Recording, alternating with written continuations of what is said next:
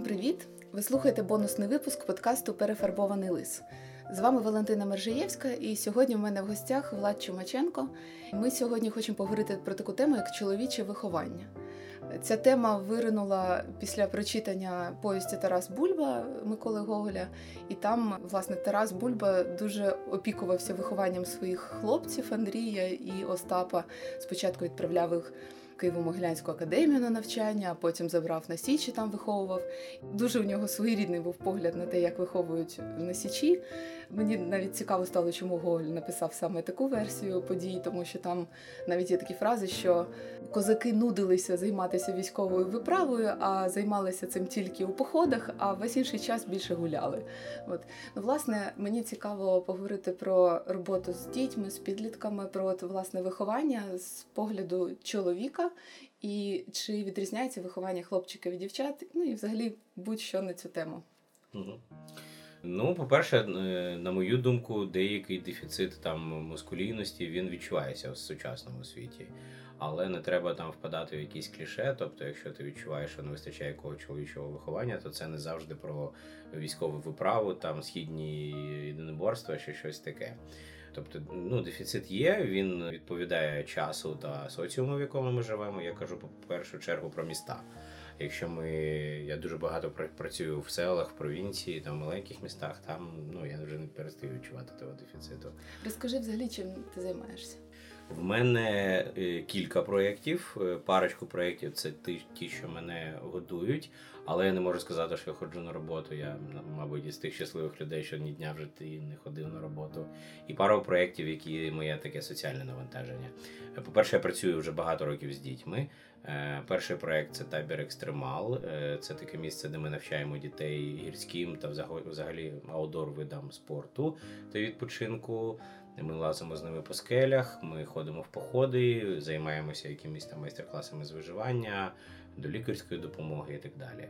Дуже багато різних е, експедицій сходжень. Такі знакові це ми перші в Україні, хто зводив суто дитячу групу в трекінг Гімалаями.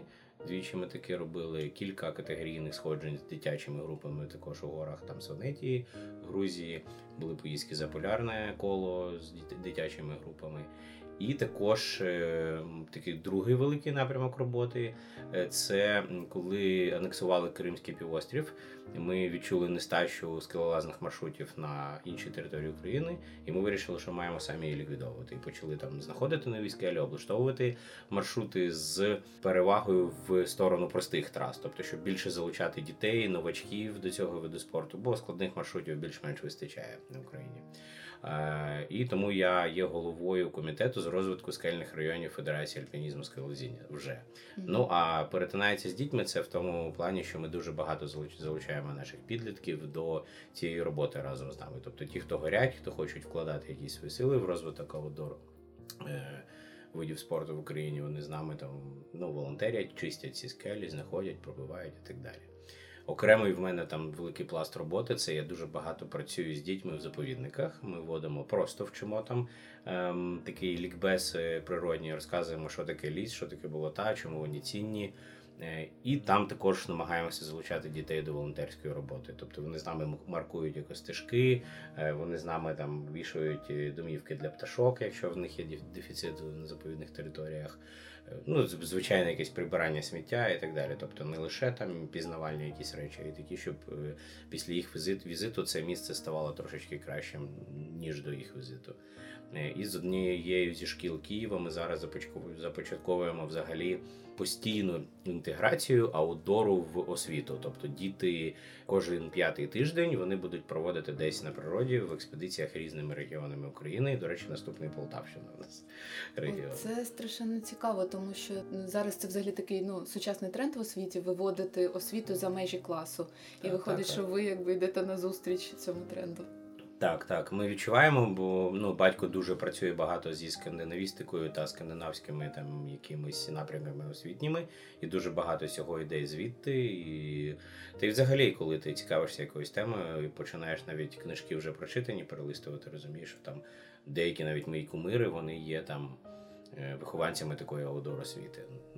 До прикладу, е, перечитую зараз Анджело д'Арріго. Це така видатна постать у світі екстремального спорту та дельтапланеризму. Він свої скіли як екстремальний атлет використовував для того, щоб відновлювати перелітні шляхи для птахів. Тобто він Мгм. допомагав орнітологам відновлювати пташині маршрути міграції. Ну дуже крутий. Це щось нагадує фільм, є такий. е, Там кілька було про- подібних проєктів, але в нього вони там революційні. Не будемо впадати, Мгм. вони про цю книжку. Так, от е, в- в його не, не сталося перекосу саме в екстремальний спорт через те, що у Франції, де він виховувався, він виховувався в школі, де значну частину вони проводили поза класом. Тобто вони ходили горами, лісами в походи, і з дитинства їх вчили потрошки, потрошки і трошки інше ставитися до навколишнього світу. Тобто ти можеш впливати.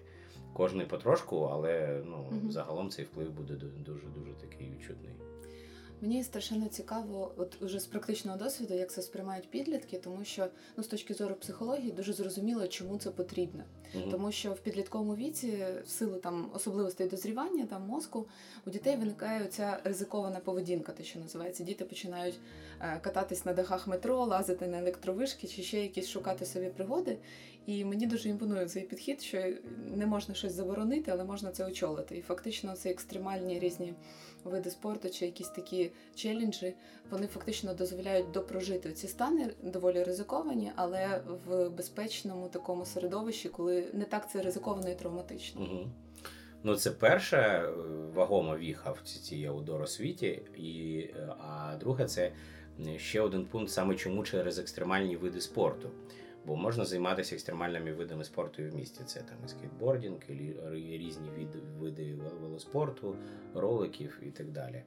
Але коли ми займаємося саме outdoor видами спорту, ми вчимо дітей спочатку не називаючи це складними речами, якимись екологіями, екосферами і так далі, без е, науки, без термінів. Ми їм показуємо, що світ навколишній за межами міста він дуже крутий. Та окрім того, що він крутий, він ще дуже крутий плейграунд. Тобто ти можеш тут і в похід сходити, і на каякі на, байдарці проїхати, і по скелі пролізти, і, і в гори сходити, і так і сяк. І це дуже круто, екстремально, і це тебе наповнює, насичує, перезаряджає. А вже коли вони стають трохи більш зрілими, ти можеш е, звернути їх увагу, що дивись, цей плейграунд, де тобі було круто, він потребує твоєї уваги. Тепер ти можеш долучитися.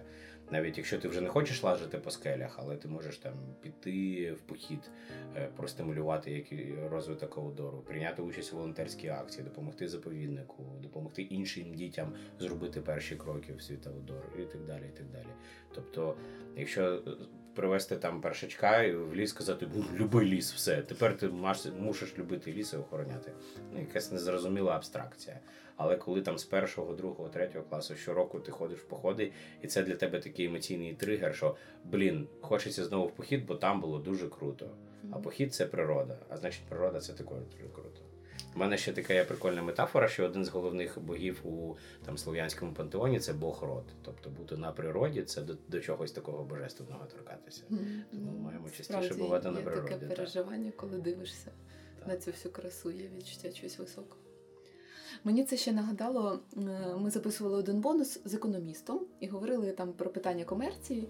Ну він е, такий економіст, який теж дуже захоплюється туристичними різними там походами і лижами, якимись такими справами. І він казав, що саме такі походи вони є профілактикою консюмерізму, який в нашому світі дуже зараз розвинений. Тому що, по-перше, коли ти йдеш похід, ти з собою багато не береш, ти намагаєшся навпаки взяти мінімум, щоб не важко. А по-друге, якщо ти часто ходиш в походи, то тобі не дуже хочеться кублити це домашнє кубло, тобі не так багато потрібно речей, бо ти постійно живеш в трошки більшому світі. Так, я це помічаю в дітях, коли мені батьки пишуть, що він після походу ще 2-3 тижні їв з миски тої походної походною ложкою, пив з похідної кружки і казав, що в принципі йому там звичайний посуд вже не треба. Ну так, це такі прості приклади, але звичайно, походи демонструють, що для того, щоб пережити круті емоції, не завжди потрібно е, навколо себе збирати велику кількість якихось речей побутових. І навіть є такі тренди, там, типу легкохідного туризму, які ще більш е, акцентують на тому увагу. Як вони кажуть, що найлегше спорядження це те, що залишилося вдома, або це те, що ти не взяв з собою. Е, З дітьми так не виходить, бо батьки переживають, щоб діти точно не перемерзали, не промокали і так далі. Багато зайвого дають. Але тут цікавий аспект, що через кілька таких подорожей дитина вже сама помічає, що я, мабуть, цю другу куртку не буду брати, бо минулого разу її проносив на собі і не разу ну, в- наплічнику, і не разу не одягав на себе. Тому ну і такі та трансформації відбуваються. А в Так. якому приблизно віці от починають діти більше самі за себе відповідати? 11, 12, 13 зараз це дуже складно, бо я бачу, як оці звичні нам вікові межі вони починають зараз е, змінюватися. А особливо, коли ми говоримо про дітей, що живуть в великому місті з постійним доступом до якогось сучасного медіапродукту, social медіа, ці мультики, ігри, ну і так далі. І так далі. Там такі досить самостійні моделі поведінки наразі демонструють їх персонажі, їх кумири. І діти, там, які з маленьких міст, сіл, там, там трошки інші е, вікові межі такої самостійності. Це перше. Тобто воно більш на ранній вік пересувається, Так, так, так, так. А друге, це ще залежить від виховання в сім'ї. Бо ну, до прикладу, я беру е, в табір з 8 років, але інколи мені дзвонять, кажуть, нас там 7 років, але вона їздить сама на збори з гімнастикою і так далі. Я зустрічаюся з такою дитиною. Дитина вже в 7 років інколи формулює думки, може точно формулювати, що її зараз бентежить, чого її, чого вона бажає. Ну і з такими дітьми вже можна розраховувати, що вони не доведуть якусь ситуацію до патової. Тобто, якщо вони відчувають якийсь дискомфорт, вони зможуть про це повідомити або самі розрішити цю ситуацію, або ми допоможемо. Тому зараз вікові межі вони дуже дуже стираються. І в нас є такий жарт, що в екстремал можна їздити з 8 до 80. Ну але справді буває так, що і раніше їздять, і бували у нас випадки, коли там в 27 років. е, Молодий хлопчина каже, що я хочу навчатися скелезінням з вами. Я кажу, так режим же, дитячий табір. Там все. ні, мене влаштовує, бо я хочу саме вчитися, а не там тусити і просто проводити час. Бувають по-всякому. Я думаю, що безмежний світ аутдору дозволяє і тут ці межі трошечки розсувати. Класно. Просто мені здається, що якраз такий самий гострий запит е, починається тоді, коли у дітей е, виникає ця потреба сепарації від дорослих, коли у них потреба така виникає мати щось своє, і якраз от на цій хвилі дуже класно має заходити якась така самостійна мандрівка. Так, це перше, бо вони, ну, по-перше, вони сепаруються, відчувають цю самостійність. Я сам пережив, я прийняв участь, і ми намагаємося створювати навіть маленькі, але такі унікальності. Зараз ми повернулися з експедиції північної пів, північ Київської області. Це не зона відчуження, бо туди не можна з дітьми. Мгм. А й ми як називали це в тіні Чорнобиля. І ми якраз були в селі, де працювала Примаченко, в навколишніх сілах і роз... збирали там такі етнографічні матеріали з дітьми. І вони досить уні... справді досить унікальні матеріали зібрали. І ми намагаємося акцентувати, що ну насправді ви зовсім трошки відрізняєтесь від тих, хто робив першопроходи цими землями. Зараз ми перевідкриваємо їх з вами. І вони відчувають цю самостійність, сепарацію, що вони долучилися до такого і створювали там щось своїми руками. А друге, через цю аскезу аутдору вони зовсім по-іншому ставляться до домашнього комфорту. Вони там, ти бачиш, як дівчинка, яка виглядає досить неформально, е, за поведінкою веде себе неформально, тобто всіляко демонструє там свою опозицію до батьків, до системи, до школи. Вона по приїзду там вона щиро рада бачити матусю, вона її обіймає, каже, що хоче з нею поспілкуватися, щось там їй розказати і так далі. Ну тобто е, більше балансу у вихованні дає, часто подорожують. Я не кажу, що це завжди має бути щось там екстремальне зимою в наметах і так далі, але подорожувати багато, подорожувати досить самостійно своїм колективом зі своїми педагогами. Це формує і самостійність, і формує інше ставлення до сучасних цивілізаційних благ, які зазвичай вже як е, сприймаються, як то має бути. А є відмінності між дорослішанням дівчат і хлопців, які ви спостерігаєте? Ну, такі загальні дівчата дорослішають трохи раніше, але потім, ну ми ж потім кажемо, що не губи внутрішню дитину і так далі. От хлопці цим страждають менше. Тобто я бачу завжди, як великі там навіть з дорослими в турах, великим чоловікам даєш там бензопилку, кажеш не пиляти дров, і це вже ну там банда хлопців, які граються тою пилкою, кайфують від того і так далі. Тому дівчатка вони дорослішають в такому соціальному значенні цього слова раніше. Але хлопці вони більш здатні повертатися в цей дитячий стан. Тобто вони Мгм. можуть бути такими, наче вже серйозними чоловіками, там з якимось серйозним, наче ставленням до, до життя, до навколишнього світу, але досить легко їх так перемикати щось веселе, цікаве. Ну, є клінічні варіанти, але трапляється, трапляється рідше. Ну, це прикольно, це дає таку легкість, е, грайливість, можливо. Якщо ти так контактуєш з своєю дитиною внутрішньою, то, то в такому грайливому стані до світу легше чомусь вчитися новому. Мені здається, відкритість на нове зберігається. Та, звичайно, і тобі не треба їхати далеко, щоб відкрити то нове. Тобто тобі не треба таких е, гіперемоцій, щоб е, відкривати щось нове для себе. Коли в тебе ця внутрішня дитина, ну ми ж пам'ятаємо ці стани в дитинстві. Ти там на дачі в кущах для тебе був цілий світ. Там і халабуди, і походи, і все на світі там Мгм. відбувалося в кущ- в кущах біля дому. І Це було кожен день відкриття. І тут так само, якщо ти здатен не опуститися, а пробудити внутрішню дитину, то тобі набагато цікавіше навіть там в звичних тобі регіонах, Полтавщини, Полісся і так далі. А у вас в команді дорослих інструкторів у вас який розподіл чоловіків і жінок? Е, Зараз, е, е, ну от за історію, що я керую табором, там змінюється ця соціальна динаміка періодично. Років з п'ять тому хлопців було більше, а зараз так трапилось, що більше дівчат. Угу. Чому я якось намагався аналізувати, але не знайшов на то причини. Був соціальний грантовий проєкт, де багато зайшло дівчат, що розділяють нашу, наші цінності, і вони таки сформували новий кістяк. Мабуть, тому зараз, зараз більше дівчат. Мені просто цікаво, тому що от, ну, в школі, особливо в традиційній освіті, е, чоловіків дуже мало. Ну, зрозуміло, чому їх там так мало лишилось, тому що на офіційну зарплату вчителя дуже складно утримувати родину там чи якось і це виштовхало чоловіків з освіти. І це дуже печально, тому що мені насправді дуже пощастило. Я тут, до речі, неподалік навчалася в ліцеї, коли ще сама вчила в школі. І у мене був дуже цікавий досвід. У мене було дуже багато викладачів чоловіків. І вони ще були молоді і заряджені там від 25 до 30 років їм було. І я намагалася от проаналізувати, чим мені їхнє викладання відрізнялося від просто хороших інших вчителів, але жінок. І, мабуть, оця грайливість про те, як ми дуркували на заняттях, от воно якраз і запам'яталося. Тобто жінки якось більш відповідально ставляться до своєї роботи, і тому якби ну вони гарно можуть бути хорошими викладачами, вони гарно навчають, але при цьому немає відчуття такої от легкості до грайливості. Ну тут можна шукати десь коріння цієї ситуації. Ви самі казали цитатою, ну не цитатами, а такими посиланнями на Тараса Бульбу про те, що чоловіки не хотіли займатися гартом козацьким, так і хотіли ну, вже там на війні розбиралися Мгм. з цими питаннями, але дуже захоплювалися чимось іншим. Мені здається, що тут така еволюційна ситуація, що жінка це така робота без вихідних. Ти або дружина, або мати. Мгм. А тут немає вихідних. Ти маєш бути постійно сконцентрована на добробуті твоєї родини.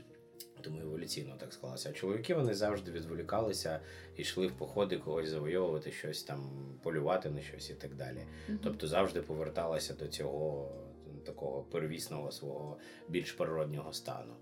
І саме в містах саме цей дефіцит зараз прослідковується. Є різні ситуації, є коли там одна е, мама виховує там кілька хлопців через там сімейні якісь обставини. Є просто ситуація, коли навколо модель успішного чоловіка вона асоціюється з костюмом, краваткою та роботою сидячою. І ми бачимо, що зараз для хлопців з міста будь-яка природа пригода в лісі вона є надважливою і над, надкорисною е, через цей перекос. Їм дуже важко повертатися в цей дитячий стан. Мгм. А ну, такі кліше, що якщо не вистачає чоловічого виховання, одразу куди? Карате, бокс, одразу бити комусь пику. Тобто Мгм. інших якогось виходу знайти ці енергії складніше. Ну, ще більш, більш-менш, ще коли ти чуєш там в командні види спорту, ну ще більш-менш. Але про що зараз командні види спорту? Я проти там іншої команди, моя команда, мого міста, того міста. Ну, це якась одно конкуренція. А саме виховання чоловіків в володор обставинах, коли ми змушуємо групу підлітків вирушати в похід, вони розуміють в якийсь час, що їх е, соціальний комфорт, їх побутовий комфорт залежить від їх поведінки, і вони починають несвідомо брати ту відповідальність на себе, там іти за дровами, допомагати готувати, допомагати дівчатам з наплічниками, якісь побутові такі питання вирішувати і так далі. Але на то треба час. Це не, не відбувається за пару днів. Це така системна робота. Тобто, якісь там справжні зсуви в вихованні хлопців е, я бачу, коли вони там 3-4 походи або кілька, кілька років вже ходять до нашого клубу. Да, виховання це така тягла історія. Тут за один раз рідко щось. Та-та, один раз це, це завжди емоція, якась дуже крута, дуже така вона бадьорить, вона надихає, але ти повертаєшся в звичайне життя шкільне і тебе знову там закручує в таку якусь типову модель поведінки. А коли ти знаєш, що зараз я тут буду кілька тижнів і знову повертаюся на природу, і знову на природу, і знову на природу, це вже формує якийсь там внутрішній такий тонус, що треба Мгм.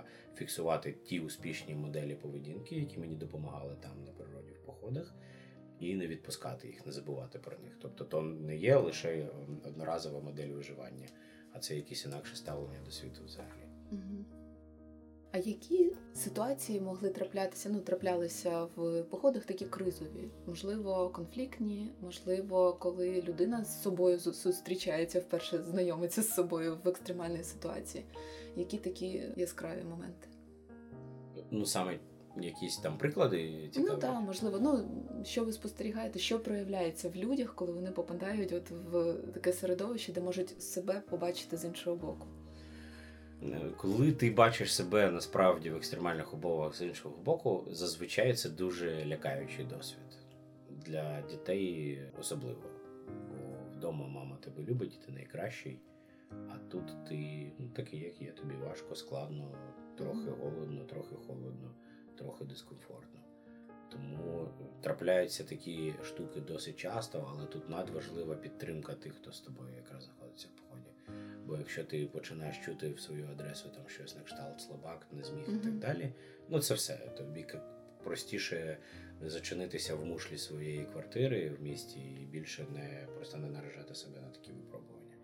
Тому тут така ну, важлива, важлива підтримка. А як ви з цим працюєте? До вас же от приходять діти, ви ж насправді не знаєте, які до вас прийдуть. Тобто, ну прийшли якісь, ви їх повели в похід. Як ви їх налаштовуєте на цю співпрацю? Ну, я намагаюся зразу встановлювати такі досить довірливі відносини. Тобто, ну, одне з правил е, до мене не звертається на ви діти. Ми одразу переходимо на ти.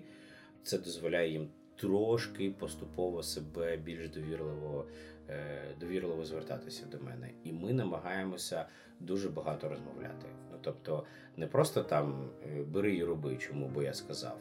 Інколи буває так, коли ситуація екстремальна, коли нам Мгм. треба робити швидко. Але потім цей момент фідбеку, коли ми проговорюємо, як пройшов день, оці всі ситуації, приємні або неприємні, і даємо там дітям теж говорити, називати, що трапилось. А в такий кризовий момент це просто підтримка. Просто треба нічого не обіцяючи, не кажучи, що все буде добре, все буде. Ну, не треба таких речей обіцяти, але треба описувати навколишній світ на цей момент, такий, який він є. Що та зараз дискомфортно. Зараз ми трошки зараз напряжемося, це, це, це зробимо, буде гаряча їжа.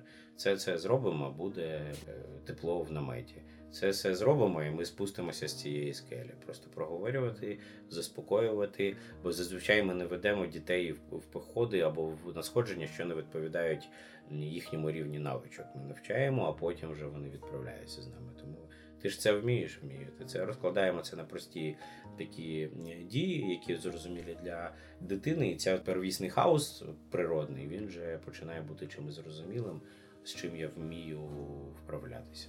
Ну, розмовляти. Мгм. Немає. Ну, є багато описаних різних методологій, як встановити довірливий рапорт, там, як зробити команду утворення і так далі. і так далі. Але нічого краще, ніж е, така приємна довірлива розмова.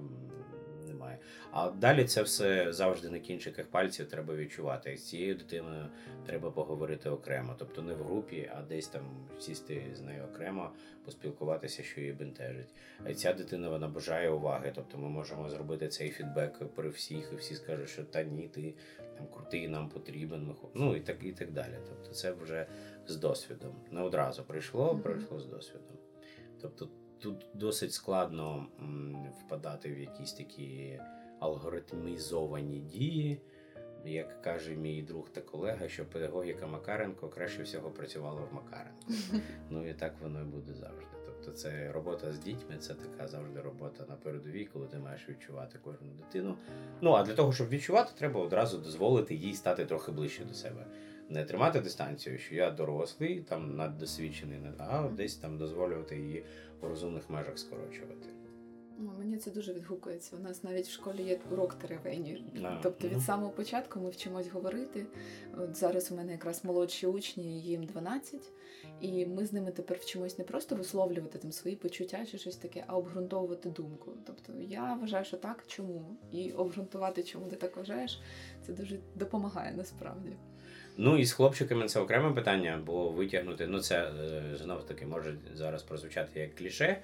Зрозуміло, що не для всіх дівчаток, не для всіх хлопчиків, але дівчата вони на теревені ці йдуть легше. Вони завжди готові про щось поговорити, про те, як вони себе почувають, подруги себе почувають, хто правий, не правий. Це якось легше з ними заходить. А хлопці, особливо якщо десь в сім'ї батько демонструє таку досить мужню модель поведінки, їм краще потерпіти та відмовчатися. Да.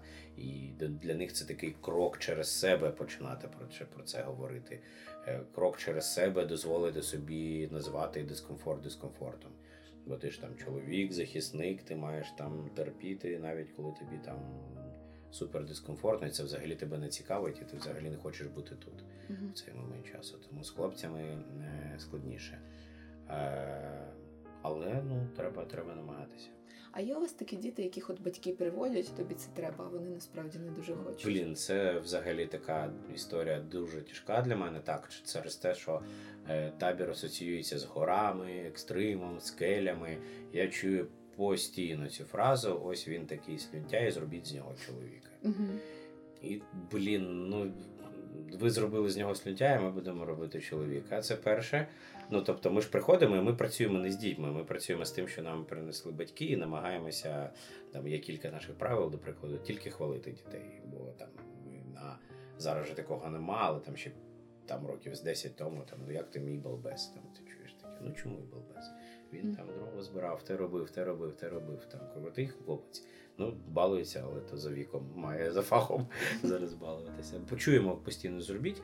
Але тут е, я знову ж таки маю чудовий інструмент. Бо аутдор він же не тільки про те, що ти маєш навалити собі найважче в наплічник і там через кущі ведмедів та вовків вперти кудись там в якомусь напрямку.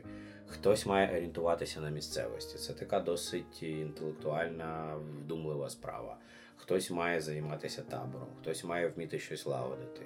Хтось краще лізе по скелі, а хтось краще організовує там якісь рятувальні роботи. Тобто перший пролізе, а другий зможе організувати так, щоб всі піднялися або всі спустилися. Тому в нас такий досить універсальний інструмент, що дозволяє навіть дитині, яка не відчуває себе впевнено в цьому середовищі, знаходити такі більш е, підходящі для неї для неї ролі. Ну, але це не є універсально. Інколи бувають випадки, коли ну не заходить, ну не Мгм. буде ця дитина ні мандрівником з точки зору похо- походів, ні альпіністом не буде. Вона хоче грати в шахи, там читати книжки, і це ну, досить нормальний вибір.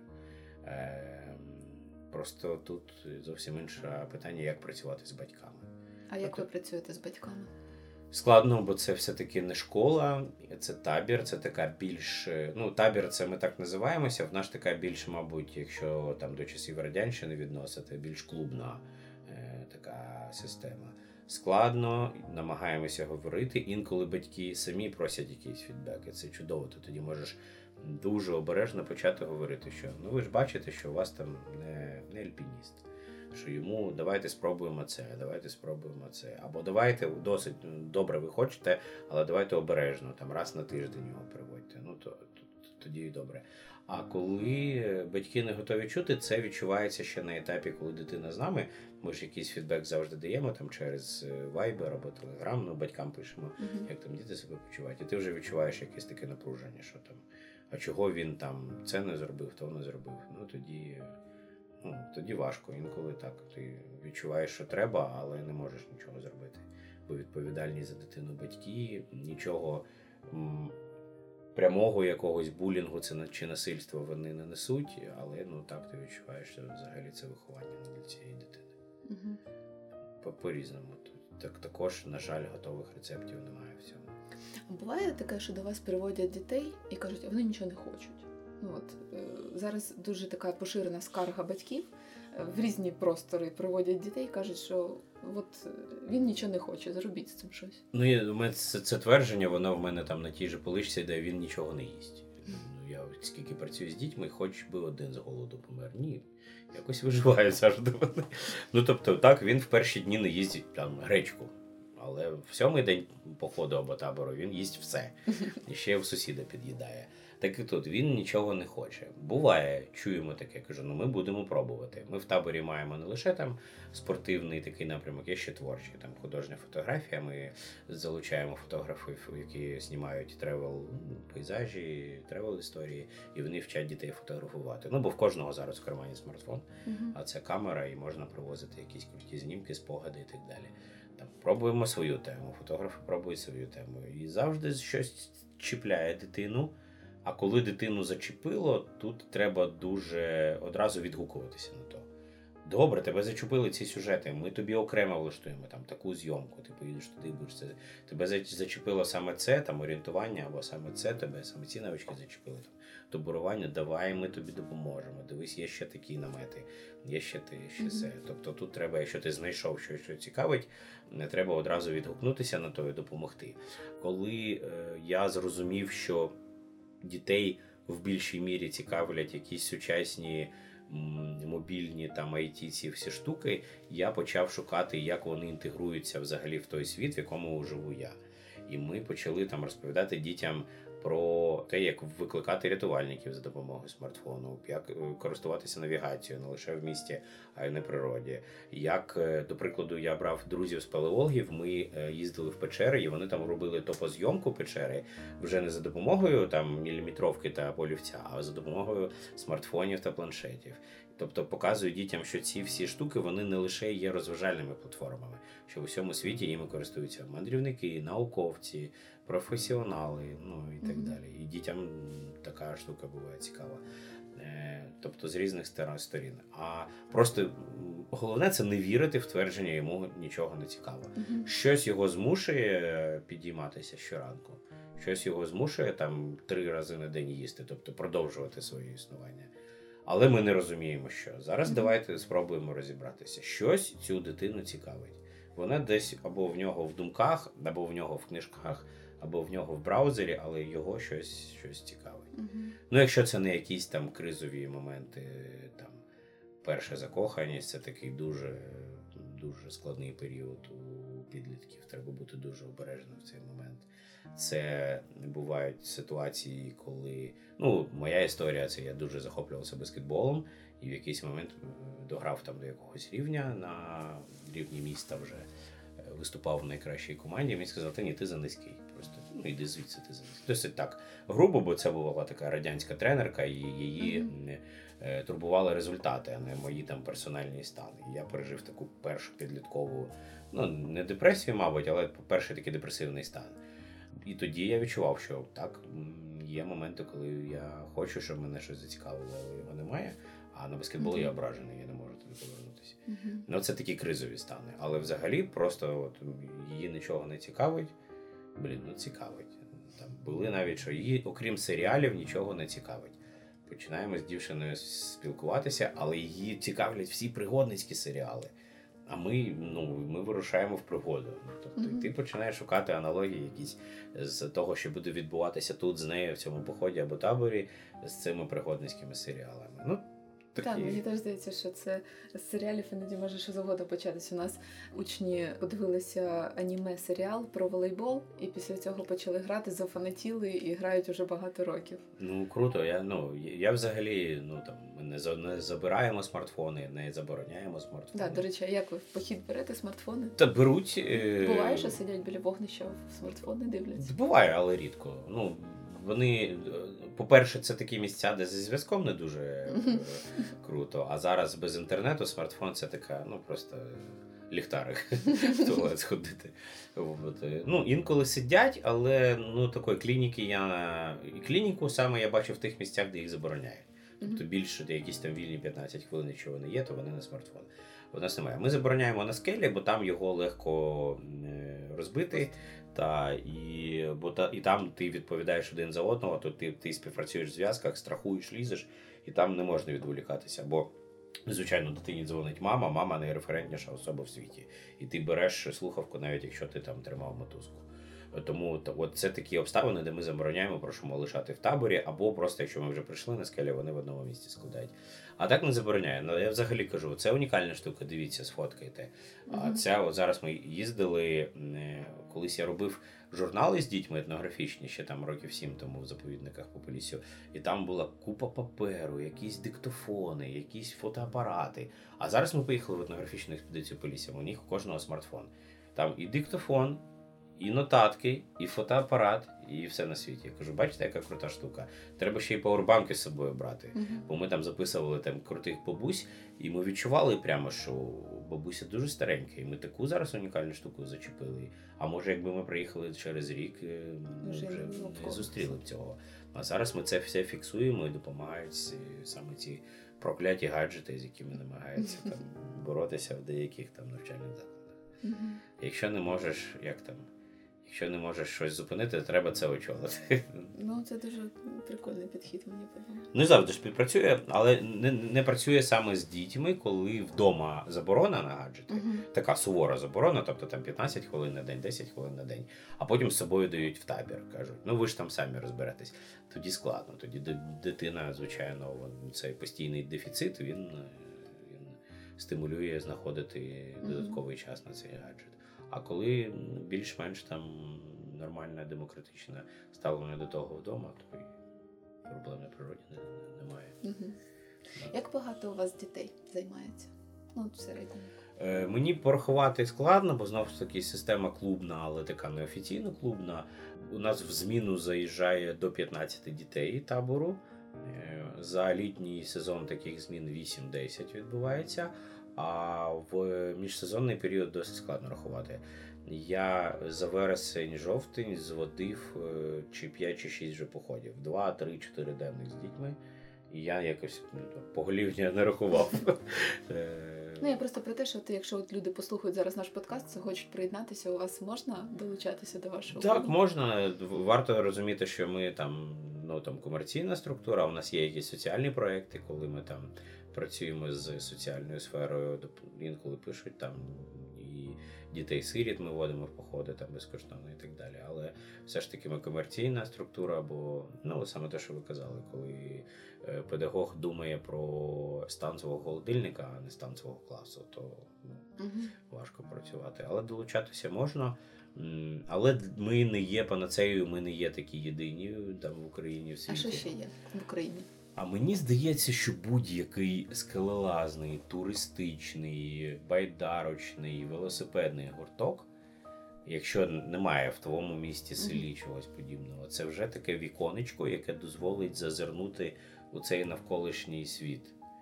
Не е, такі м, принципово класичні види спорту. Ну там футбольні секції їздять в одні й ті самі футбольні табори. Ну, я думаю, аналогія зрозуміла. Mm -hmm. А саме гуртки, де мандри є частиною частиною роботи з дітьми. Бо там дорослі, які багато років цьому присвятили, тобто дитина буде більш-менш убезпечена від якихось там зовнішніх е, факторів небезпеки і вони будуть мандрувати.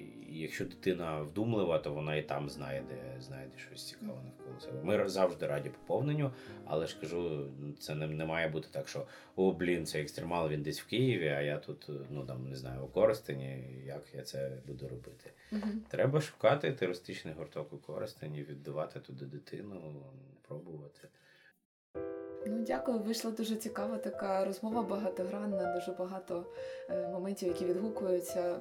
Сподіваюся, що є зараз не тільки стратегія, як у Тараса Бульби, віддавати в навчальний заклад або тільки у військову структуру, що зараз більше варіантів, і дійсно цей тренд на співжиття з природою, відчуття себе частинкою в світі. Він стає все більш актуальним. Мені дуже цікаво спостерігати, як у підлітків все більше вони дійсно сприймають світ як цілісну систему, а не себе окремо від світу. І хочеться вірити, що це буде розвиватися. Дякую, Влад, за цікаву розповідь. Дякую, що запросили. Процвітання вам. Дякую нашим слухачам, що були з нами. Підтримуйте нас на Патреоні patreon.com repaintedfox і до наступних зустрічей.